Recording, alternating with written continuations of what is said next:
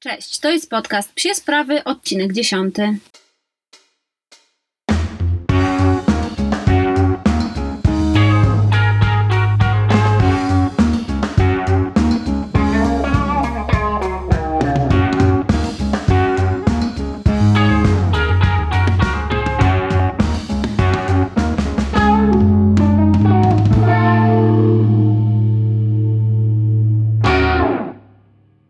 Odcinek dziesiąty to e, chyba powinien być taki trochę jubileuszowy, ale muszę się szczerze przyznać, że nie przygotowałam dla Was nic szczególnego z tej okazji, że dziesiąty odcinek.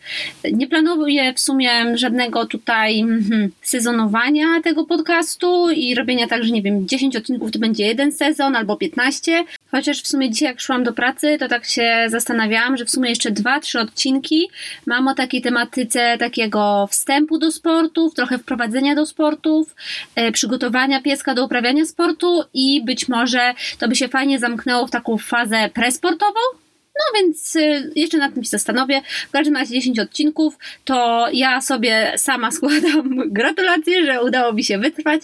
Mam nadzieję, że Wam się te odcinki podobają. Z tego co widziałam, to coraz chętniej słuchacie, jest Was coraz więcej.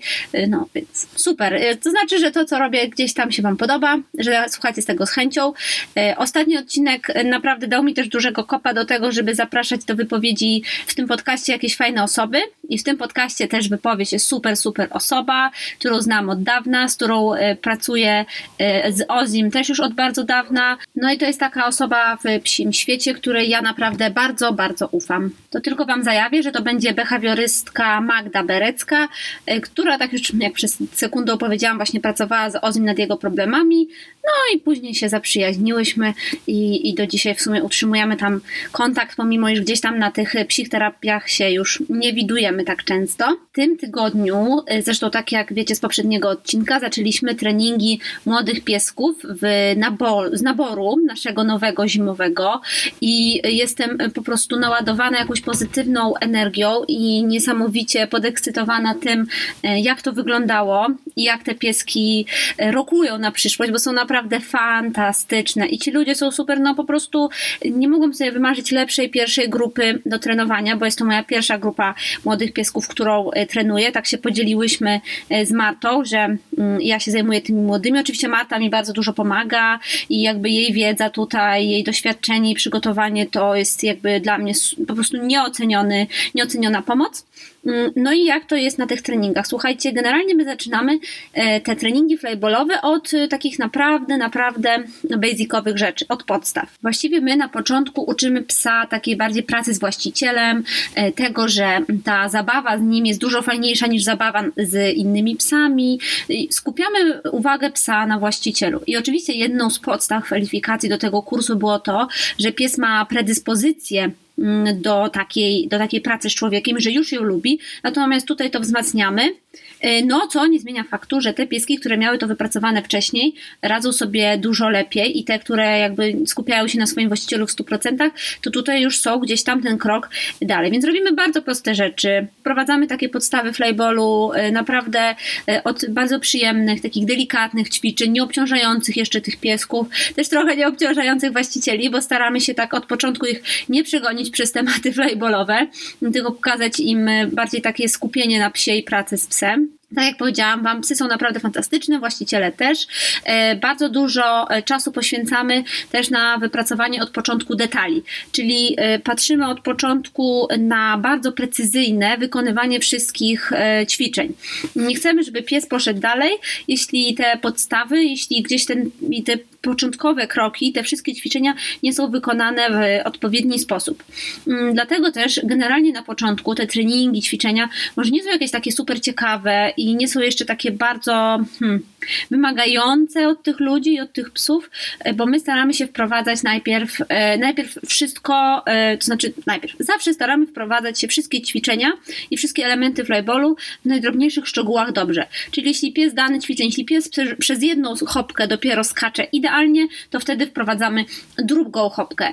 Nie czekamy po prostu y, też w nieskończoność na to. Staramy się wypracować to na tyle, na ile wiemy, że ten pies będzie to robił dobrze, że będzie mu się udawało, że będzie po prostu nadal czerpał radość z tych ćwiczeń, będzie zmotywowany. Bo przy pieskach, które dopiero zaczynają trenować, musimy pamiętać o tym, że ciągle mm, jakby borykamy się też z tym problemem, że one bardzo szybko tracą uwagę, tracą zainteresowanie, e, tracą też jeszcze energię i zapał do tej pracy, dlatego trzeba e, utrzymywać z nimi po prostu cały czas te wysokie tempo, może nie wysokie tempo pracy, co wysoki poziom radości, energii i zadowolenia z danego ćwiczenia. Mm, tutaj e, mój, gdybyście widzieli w ogóle mnie teraz, to wygląda to dosyć ciekawie, bo szukam pomieszczenia u mnie w mieszkaniu, w którym najlepiej będzie brzmiał dźwięk ostatnio jak dziewczyny w ostatnim odcinku wysyłały mi swoje pliki, to miałam, byłam jakaś taka przerażona, że wszystkie nagrywały to telefonami, a brzmiało to spoko, bo robiły to po prostu w małych pomieszczeniach, e, gdzie nie miały takiego echa pogłosu jak u mnie.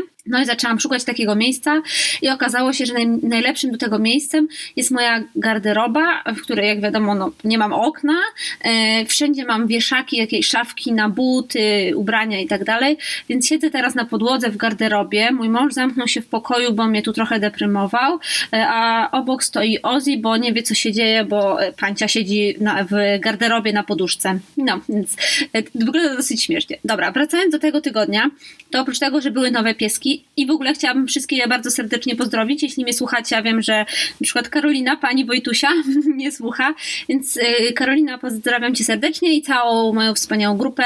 Prawda, jesteście ekstra. Y, oprócz tego, że był pierwszy trening młodych psów, to był też pierwszy trening starych psów, y, czyli tej naszej jakby drużyny po prostu. No więc był pierwszy trening Oziego. Ozzy oczywiście wrócił pełen energii, zapału po takim sezonie, który niestety, jak wiecie, z powodów zdrowotnych przesiedział na ławce rezerwowych, e, to ja widzę, że tej energii, tej siły on ma coraz więcej. No i kurczę, ten flyball to jest jednak jego życie, jego największa pasja i każdy, kto mm, by to zobaczył, a e, tak na pierwszy, pierwszy raz, żeby to zobaczył, to ch chyba by się przekonał o tym, że no on nie robi tego na siłę, ja go do tego nie zmuszam, tylko to jest jego życie, to, to jest to, co on kocha robić najbardziej. No i więc e, na razie my w zimę generalnie, e, tak jak chyba Wam mówiłam zresztą na, w którymś z podcastów, my dopracowujemy szczegóły, nie biegamy drużynowo jakby biegów, tylko staramy się ćwiczyć u każdego pieska to, co mu idzie najsłabiej. E, u Oziego na pewno będziemy dopracowywać szybkość. No i Ozzy na ostatnich zawodach też, też to Wam mówiłam, e, pokazał, że miał trochę problem z mijaniem się z drugim pieskiem, więc będziemy ćwiczyć mijanie się e, z drugim psem. I zobaczymy, jak to wyjdzie. No więc na razie mój zawodnik po dwóch treningach w weekend, potem w ten poniedziałek, 11 listopada, był po prostu padnięty, przespał prawie cały dzień. Potem go wzięliśmy na spacer. To ten spacer go tylko dobił chyba, bo jeszcze dwa dni odpoczywał. E, oprócz tego, że są treningi, jest flyball, jest sport, to mam też pełne ręce roboty po pracy takiej od 9 do 17, bo 1 grudnia chciałabym Was serdecznie zaprosić na Łapa Targ w Poznaniu w Concordia Design. Jak zwykle najfajniejsze polskie marki e, pokażą e, super ekstra rzeczy dla zwierzaków. Będą przysmaki, ubranka, obroże, smycze, zabawki, wszystko co tylko chcecie, więc wpadajcie koniecznie. A w związku z tym, że to jest już za dwa tygodnie, to mamy z Zuzią mnóstwo roboty, więc e, ostatnio te, ten czas po pracy jest wypełniony po prostu w 100% psiowo, ale ja absolutnie nie narzekam. Szczerze mówiąc, to cały mój dzień mógłby być wypełniony psiowo i myślę, że byłabym bardzo zadowolona. No więc jak widzicie, ten tydzień jest dość pracowity. Następny zapowiada się jeszcze bardziej pracowicie, a już przed samym łapatarg to będzie prawdziwy hardcore, ale planujemy e, dwie super akcje influencerskie. E, jedną na Poznań taką typowo, typowo influencerską, podobną jak w Warszawie, a druga w Warszawie, o której na pewno Wam opowiem, bo wydaje mi się, że jest super to będzie akcja CSR-owa, charytatywna, więc będziemy mogli w tym świątecznym czasie wspomóc trochę osoby, pieski, pieski raczej, które są bardziej potrzebujące niż te nasze. Więc e, słuchajcie e, kolejnych odcinków. Na pewno będę e, mówiła Wam w nich trochę szerzej o tych akcjach, a w tej akcji warszawskiej influencerskiej będzie można wygrać super nagrody w konkursie u influencerów. Więc warto też zobaczyć, co, co jakie będzie zadanie. Nie będzie w ogóle trudne, naprawdę będzie proste. E, i będziecie mogli ze swoimi psiakami wygrać super, super zestawy, bo będziemy mieli super partnerów tej akcji. Dzisiejszym odcinku postanowiłam wziąć na tapetę temat wyboru psa pod sporty. Ten odcinek z pewnością będzie się Wam zazębiał w bardzo istotny sposób z tym odcinkiem, w którym mówiłam, jaki pies nadaje się do sportu. Z tym, że, że tamten rzeczywiście on bardziej traktował o tym, jak sprawdzić, czy pies, którego mamy, nadaje się do sportu. A teraz chciałabym Wam powiedzieć, y, jak wybrać psa, kiedy już wiecie, że będziecie chcieli z nim uprawiać sport, bo na przykład jest to Wasz drugi piesek, albo też pierwszy, no ale już wiecie, że po prostu ten sport to będzie ważny element Waszego życia. No i y, jakie tutaj teraz czynniki wziąć pod uwagę, skąd wziąć tego pieska i tutaj będzie mowa głównie o szczeniakach, no bo jeśli chodzi o hodowlę, no to 99,9% przypadków to będą szczeniaki kupowane w hodowli. Natomiast jeśli chodzi o mm, adopcję, bo będę też mówiła o adopcji, no to tutaj będą też starsze pieski. I tutaj też powiem Wam, jak takiego starszego pieska wybrać pod kątem sportów, ale też będę mówiła e, o szczeniakach i to będzie wtedy tożsamy punkt e, z adopcją. Zacznijmy więc e, ten temat od hodowli. E, no i tutaj pojawia się pierwsza, taka najważniejsza kwestia,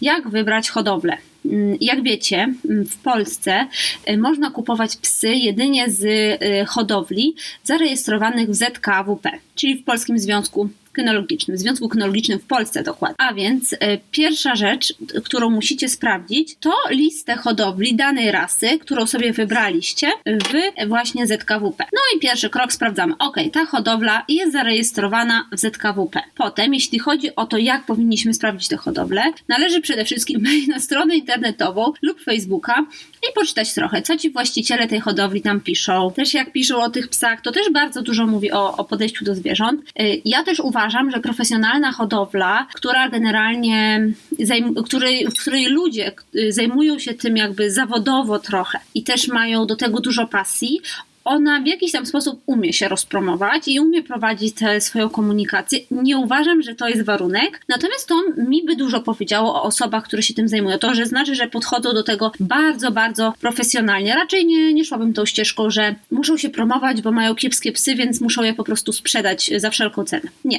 raczej bym nie szła e, w tym kierunku. Okej, więc y, mamy tą hodowlę, sprawdzamy ją, poczytamy o niej. Mm, Powiedzmy, że znaleźliśmy konkretny miod i to właśnie w ten sposób trafiliśmy e, do tej hodowli. E, Więc już jak sprawdziliśmy tę hodowlę, to znaczy poczytaliśmy o niej opinię. Myślę, że tutaj musicie sprawdzić jej rejestrację, o czym już powiedziałam na początku. Musicie sprawdzić to, jak wygląda, zdjęcia, e, opinie oczywiście innych użytkowników.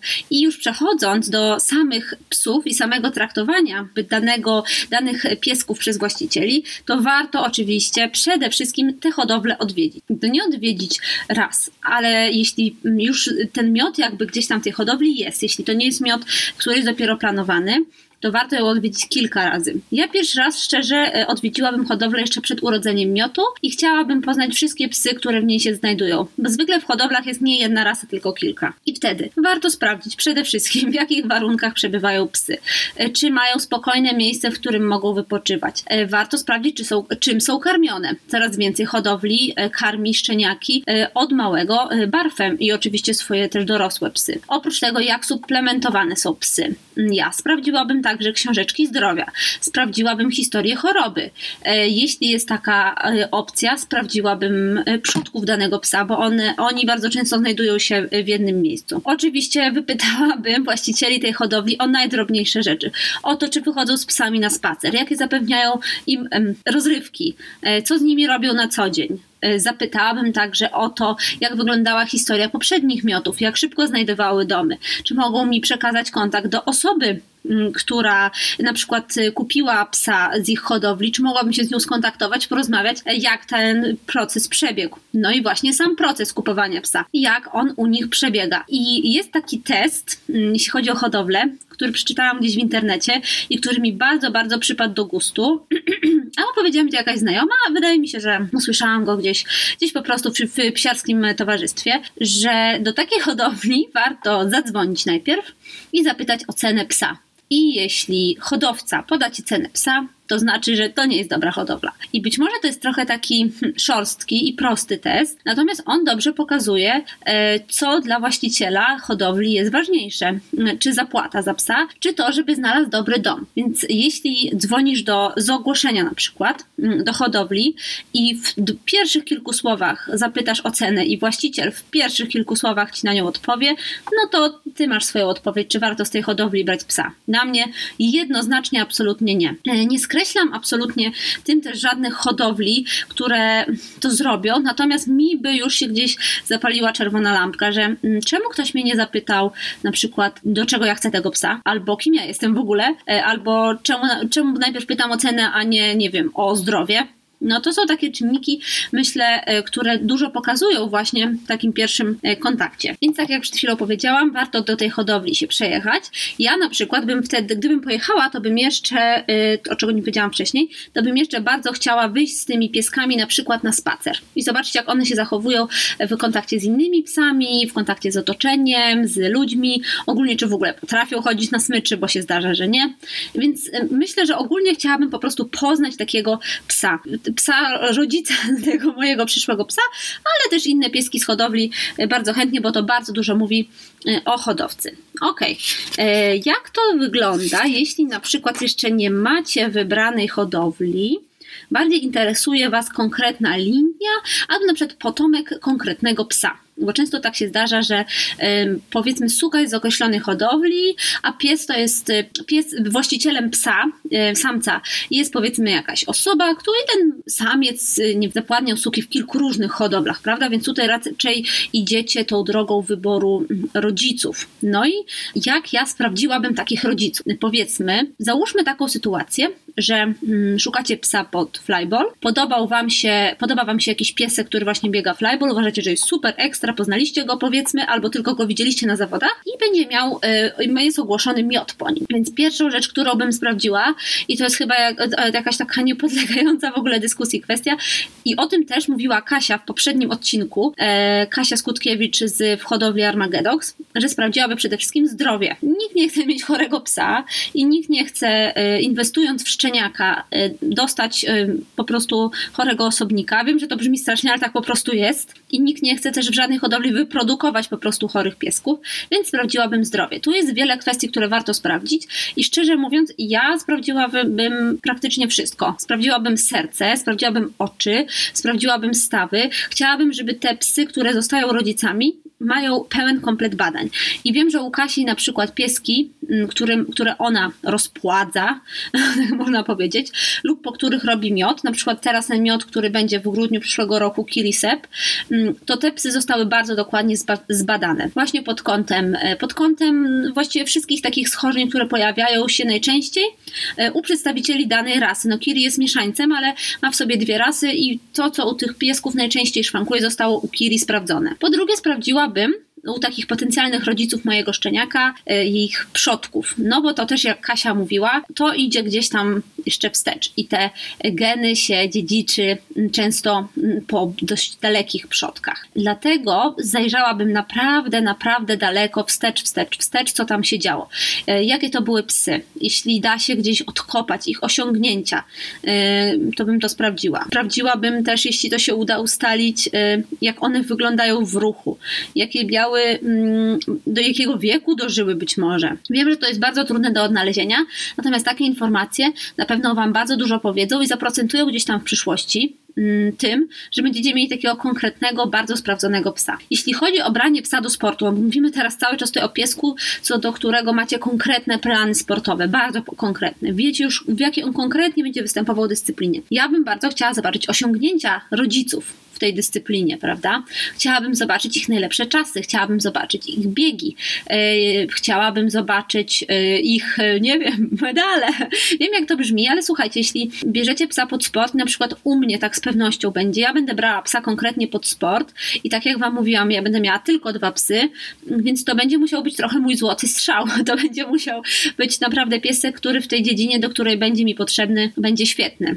Oprócz tego warto się przyjrzeć zdjęciom i filmom, E, rodziców, e, no bo to też dużo Wam powie mm, o tym, jak wyglądają, jak się ruszają, jak zachowują, a być może nie macie do nich bezpośredniego e, dostępu. Mm, no i oczywiście, jeśli macie ten bezpośredni dostęp, no to go wykorzystajcie.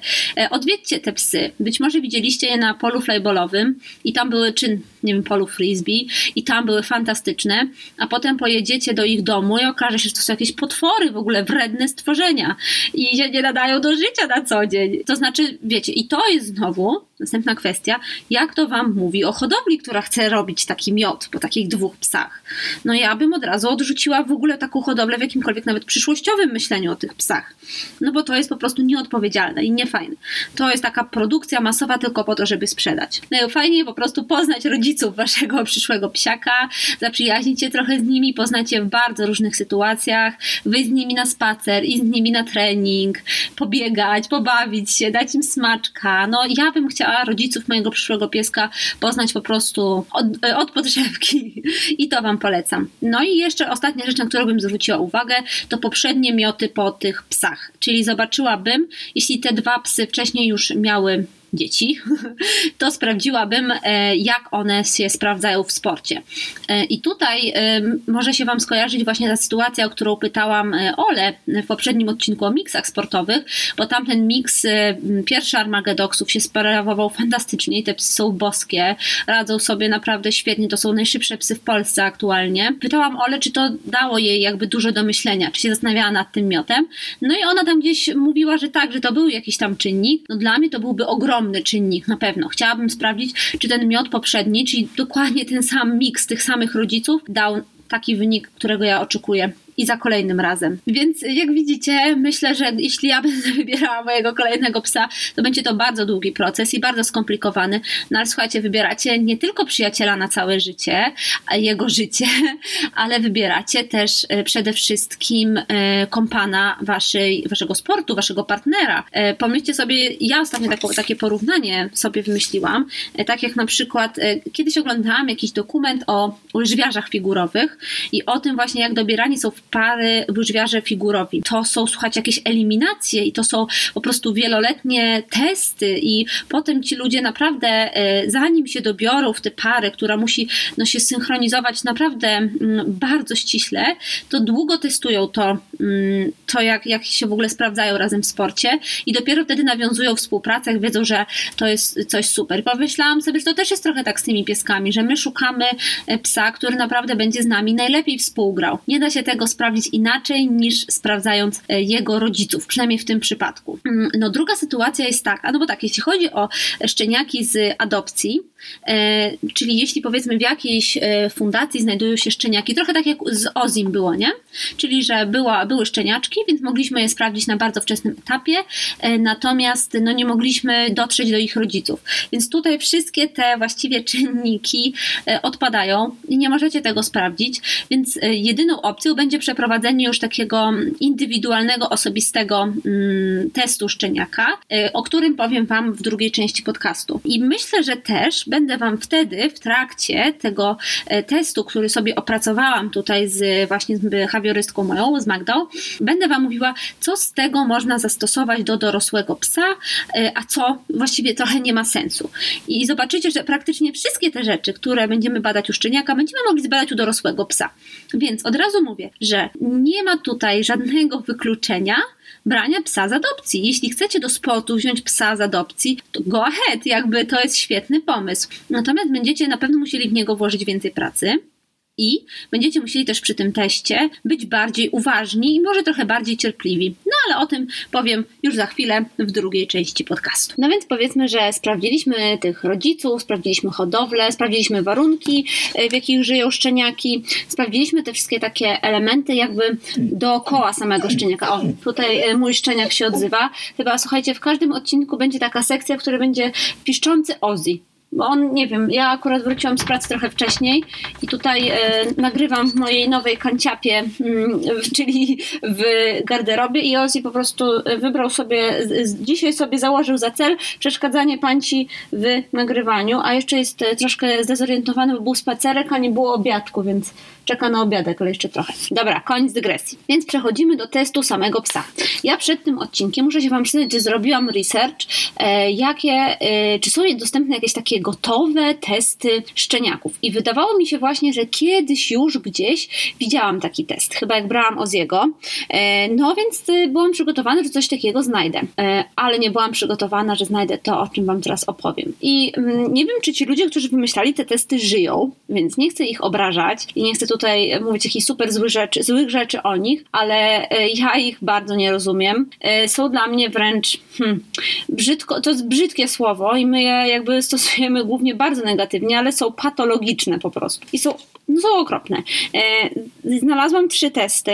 Jeden to jest test Volharda, drugi to jest test Campbell-Fisher i trzeci to jest polski test doktora Kazimierza Ciesińskiego. Ciesińskiego, mam nadzieję, że dobrze to zapisałam. No i słuchajcie, dlaczego uważam, że one są patologiczne i głupie?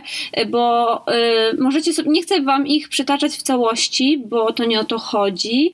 Y, te testy zakładają y, zachowania wobec szczeniaków, które według mnie są bardzo ofensywne. Zakładają między innymi, żeby szczeniaka szczypać gdzieś tam w łapki. Zakładają to, żeby, nie wiem, sprawdzać jego uległość, przewracając go na plecy i trzymając. I słuchajcie, dla dla mnie sytuacja, w której ja przyjeżdżam do hodowli, wchodzę do piesków i do małych szczeniaków i, i jedną z pierwszych rzeczy, którą zaczynam z nimi robić jest przewracanie ich na plecy, czy ściskanie im łapek, jakieś takie naprawdę dosyć agresywne, ofensywne zachowania, no to to jest dla mnie w ogóle jakieś niepojęte. No, to znaczy tak, ja bym nie chciała tego robić żadnemu psu, w ogóle żadnej istocie żywej nie chciałabym tego robić. Dlaczego mam to robić szczeniakowi, który może będzie moim towarzyszem? I to było dla mnie przerażające, jak to czytałam. Generalnie wszystkie te testy ciągle hołdują e, tym zasadom psiej uległości e, czy dominacji, czy te teorie dominacji tam są ciągle e, żywe i mają się świetnie. Mm, przerażające jest to, że znalazłam je w artykułach sprzed roku, sprzed dwóch, czyli są jeszcze ludzie, którzy w nie wierzą, którzy je polecają. No słuchajcie, to jest naprawdę, naprawdę okropne. Czemu ludzie chcą takie rzeczy robić szczeniakom? No, no dobra, już moje święte oburzenie nad tymi testami, przejdźmy nad tym, więc tylko was uszlam, nie czytajcie ich, w ogóle nie stosujcie ich, nie, myśl, nie myślcie o nich, zapomnijcie, że o nich powiedziałam, są beznadziejne. A, i to też jest tak, że ja jak je przeczytałam, sobie pomyślałam, hmm, może jestem przewrażliwiona, może już ja w tych teoriach behawioralnych wszystkich jestem tak głęboko, że nie rozumiem jakichś takich, e, no nie wiem, innych mechanizmów. E, no i zapytałam się mojej behawiorystki Magdy, która też tu się będzie wypowiedzieć. Spokojnie. No, która też się tu będzie wypowiadała i zapytała mnie o to, wysłała mi ten test i ona mówi, wysłała mi tylko chyba e, coś takiego, że weź przestań, weź skończ, zabierz to ode mnie i tak dalej, więc uznałam, uff, dobra, to nie jestem przewrażliwiona, tylko ci ludzie, którzy to wymyślili, to mało mają wspólnego z miłośnikami zwierząt. No i tak czytając te testy, pomyślałam sobie, że nie możemy teraz tutaj jakoś tak delikatnie opowiedzieć o tym, jak wybierać szczeniaczka pod sport, tylko musimy dać, musimy sformułować konkurencję wobec tych durnowatych testów, czyli musimy pokazać ludziom alternatywę, która jest uporządkowana, która też y, jest w stanie gdzieś tam tego psa rzeczywiście dosyć rzeczowo ocenić. No i trochę posiedziałam, posiedziałam, no i wymyśliłam taki test, więc to jest autorski test psich spraw, y, jak wybierać szczeniaka do sportu. Chciałam tylko powiedzieć, że y, część tego testu, y, jakby mm, będzie układała też Magda, która się będzie tu wypowiadała na koniec, więc tą część dotyczącą takiego ogólnego usposobienia to usłyszycie ją od Magdy, która jest jednym z autorów tego właśnie testu. No dobra, i od czego ja zaczęłabym e, testowanie, powiedzmy, to też takie słowo, e, tego przyszłego szczeniaka. Przede wszystkim zaczęłabym od obserwacji grupy. Nie no, Ozzy nam dzisiaj tutaj nie da żyć. W tej grupie zwracamy uwagę na pewne zachowania, natomiast nie chciałabym, żebyście tutaj wnieśli z, te, z tego podcastu taki zero-jedynkowy podejście, czyli jeśli twój pies, przyszły pies bawi się z innymi szczeniakami, to nie bierz go do sportu, a jeśli się nie bawi, a bardziej zwraca uwagę na człowieka, to wtedy go weź. Raczej chciałabym, żebyście obserwowali zachowania i starali się zastanowić, w którym kierunku zmierza zachowanie tego szczeniaka e, i jaki on wydaje się być, no i jak bardzo to Wam pasuje. Zaczęłabym od e, obserwacji e, kontaktu z innymi psami. Obserwowałabym to, czy bardzo je podgryza, czy w tych zabawach jest taki bardzo namolny, czy na przykład jeśli goni szczeniaczka drugiego, czy tamtemu też się pozwala gonić. Jakby tak ogólnie zwracałabym uwagę na jego delikatność, Wiecie, no trudno o tym mówić, jeśli chodzi o szczeniaki, ale o, można się temu trochę przyjrzeć. Zwróciłabym uwagę też na to, czy jak bawi się zabawkami, jak bardzo jest zaciekły. I z jednej strony fajnie, jeśli jest zaciekły, bo na przykład we flyballu ta zaciekłość jest bardzo potrzebna i my wręcz miksujemy psy też pod tym kątem, że były zaciekłe, na przykład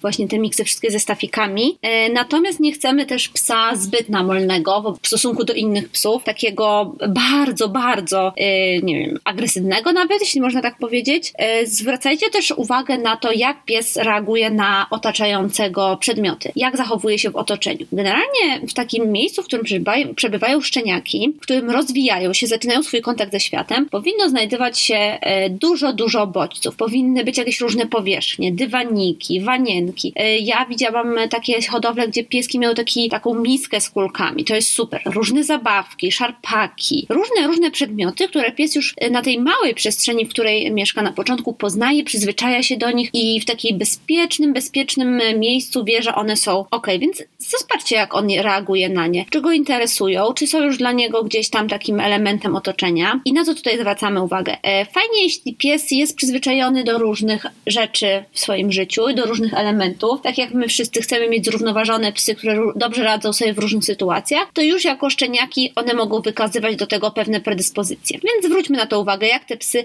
zachowują się w tym swoim e, otoczeniu. Oprócz tego zobaczmy, jak bawią się zabawkami. Czy bawią się same chętnie, czy je rozszarpują, czy ciągną, czy bawią się ze swoim rodzeństwem. E, I tutaj nie ma takiej jasnej reguły. Chcemy psa, który po prostu bawi się zabawkami, który jest nimi zainteresowany. Raczej pod sporty nie chcemy takiego klusia, który leży sobie gdzieś tam samotnie w swoim legowisku. Natomiast pamiętajcie, że to też kwestia czasu. Być może ten kluś dwie godziny wcześniej szalał, prawda? E, więc też zapytajmy hodowcę, mm, jak ten szczeniak zachowywał się wcześniej, czy zawsze taki był, czy to jest jego charakter, czy raczej to jest moment i on tak się zachowuje po prostu w danej chwili. Ok, więc ten pierwszy etap relacja e, w grupie. I tak jak powiedziałam, te wszystkie te punkty, które ja też Wam później udostępnię na storiesach, na, na takiej tablicy, którą będziecie mogli sobie skopiować, y, albo nawet y, dam opcję do wydrukowania.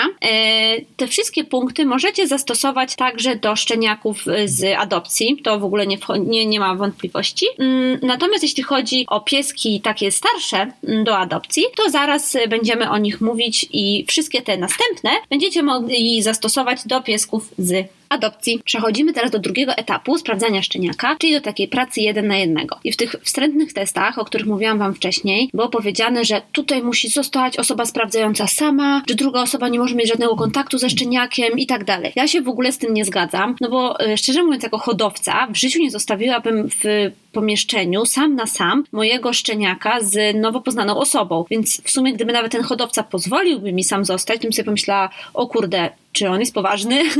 Może nie poważny, ale odpowiedzialny? Czy myśli o dobru tego szczeniaka? Przecież mogę być jakimś w ogóle totalnym creepem. No nic, nieważne. W każdym razie, bierzemy sobie tego szczeniaczka i próbujemy go teraz tak jeden na jednego, w tym sensie, że my będziemy z nim przeprowadzać ten test, oczywiście w towarzystwie e, hodowcy. I zaczęłabym od zachęcania pieska do zabawy. I najpierw zachęcałabym go do zabawy zabawką, którą już on ma. Czyli taką, którą zna, która pachnie nim, jego braćmi, siostrami, mamą, tutaj otoczeniem, czy jest dla niego czymś, czym się bawił już wcześniej. No i jeśli taki pies nie ma takiej zabawki, to pierwszy sygnał co nie bawił się naprawdę, tylko z, z, mamą tam siedział i z braćmi. No więc y, staramy się znaleźć taką zabawkę i mm, słuchajcie, to jest bardzo proste, po prostu uciekamy trzymając tą zabawkę w dłoni, szuramy nią, zachęcamy po prostu w jakikolwiek sposób, żeby ten piesek do nas przybiegł, żeby się z nami pobawił, poszarpał w taki sposób, w jaki on zdecyduje. No i chyba to jest dla Was jasne. Jeśli ten pies przybiegnie chętnie, no to znaczy, że ta praca człowiekiem jest dla niego ważna. Natomiast jeśli on nie przybiegnie w ogóle, słuchajcie, no zastanowiłabym się bardzo mocno nad tym konkretnym pieskiem. Druga rzecz, to próbujemy e, schować tę zabawkę. No oczywiście się pobawimy i tak dalej, żeby było fajnie, miło, przyjemnie i próbujemy teraz nową zabawką, którą dopiero przynieśliśmy ze sobą, czymś zupełnie nowym dla psa. Fajnie, żeby to rzeczywiście się różniło od tego, co on już ma, więc warto wcześniej spytać hodowcę e, i patrzymy, jak on reaguje na coś nowego, czyli coś, co nie pachnie mamą, braćmi, może nie kojarzy się tak super bezpiecznie, to jest coś nowego i zobaczmy, jak on reaguje. I tutaj tak samo właśnie jak z tym, e, z tym testem e, z starą zabawką, sprawdzamy, czy pies jest zainteresowany słabo, dobrze, bardzo dobrze, ekstra. I myślę, że to też bardzo dobrze nam warunkuje to, jak ta kiedyś nasza współpraca z nim będzie wyglądała. Mm, oczywiście, pamiętajcie, że to jest mały szczeniak, który widzi Was pierwszy raz w życiu. Nie, nie bądźcie zbyt natarczywi. E, nie róbcie tego na siłę, bo to nie o to w tym teście chodzi. Też, broń Boże, nie szarpcie tym psem, nie krzyczcie na niego, yy, bądźcie bardzo delikatni i oczywiście chwalcie. Mówcie mu dużo pozytywnych rzeczy. Dobry piesek, super, ekstra. Jeśli yy, i ten test wypadnie już w tych pierwszych dwóch etapach dobrze, spróbowałabym wymiany jednej zabawki na drugą. To jest bardzo trudny test, nawet dla dorosłych psów, więc jeśli tutaj w tym teście, w którym próbujemy wymieniać mm, jedną zabawkę, oferując psu drugą, pies wypadnie pozytywnie, myślę, że to już jest naprawdę, naprawdę e, taki fajny plus dla niego, jeśli chodzi o wybór danego szczeniaka. E, myślę, że na koniec, e, już jak schowamy zabawki, podziękujemy psu,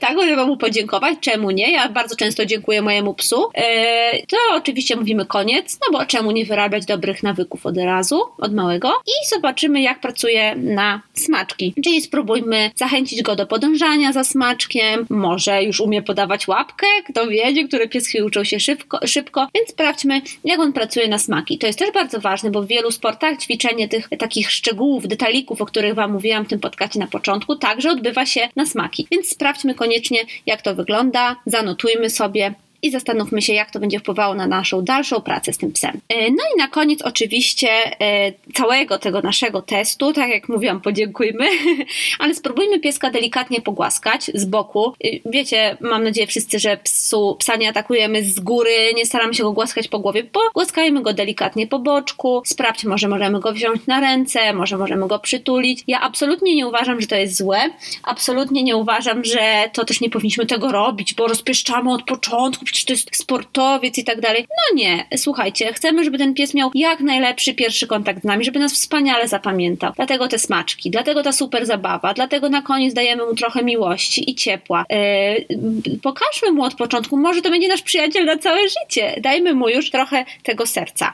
Yy, no i tak chciałabym ja zakończyć ten mój test. Tak jak powiedziałam, spiszę wam to w takiej przejrzystej formie, żebyście mogli sobie na przykład jadąc do hodowli odhaczać jeden punkt, kolejny punkt za punktem, a na koniec chciałabym Wam przedstawić wypowiedź Magdy, czyli behawiorystki z Talk with Dog, e, która jest moim absolutnym autorytetem, jeśli chodzi o wszystkie sprawy behawioralne i która jest też e, moją super koleżanką, którą poznałam dlatego, że miałam problemy z psem i dzięki niej e, prawie już ich nie mam i nauczyłam się na nowo kochać mojego psa. Posłuchajcie, co Magda ma do powiedzenia na temat wyboru szczeniaków. Jak ocenić, który szczeniak z miotu powinien trafić do Was?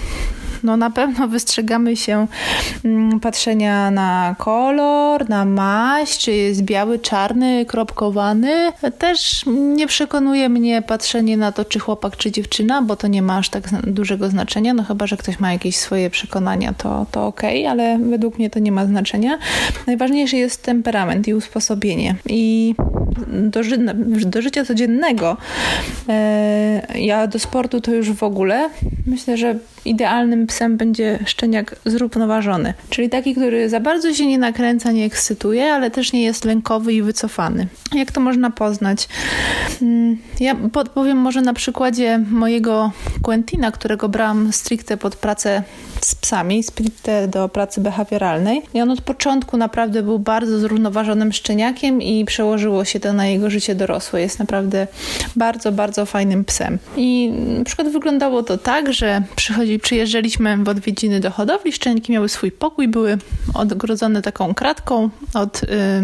Wchodzących ludzi. No i jak tylko przychodzili goście, no to większość szczeniaków tam rzucała się na tą kratkę, uff, całe w radości, w ogóle super, przyszli ludzie, będzie ekstra, chodźcie, chodźcie wcześniej, my chcemy wyjść. No Quentin e, leżał sobie w legowisku, oczywiście zauważał nas, podnosił głowę, merdał ogonem, ale wraz jego pyska sugerował, ale po co wy się tak ekscytujecie? Przecież oni i tak zaraz tu przyjdą. My jak już wchodziliśmy do środka, to jak najbardziej podchodził do nas, pakował się na kolana, kolana, jak już się rozkręcił, to się bawił z braćmi, e, bawił się z nami zabawkami, e, ale jak już tylko zaczynali mm, wszyscy e, być zmęczeni, no to spokojnie szedł na legowisko i, i kładł się razem z braćmi. Ważne, żeby taki szczeniak nie był takim pierwszym rozkręcaczem, tak? Że reszta śpi, a on ciągle nawala. On ciągle chce się bawić, budzi resztę, gryzie resztę, nie daje im żyć. Ale też ważne, żeby to nie był lękowy, nie był wycofany, nie siedział w kącie, nie był zamurowany, jak wchodzicie, bo to y, niezbyt dobrze wróży na y, dalszą współpracę stricte, zwłaszcza treningową.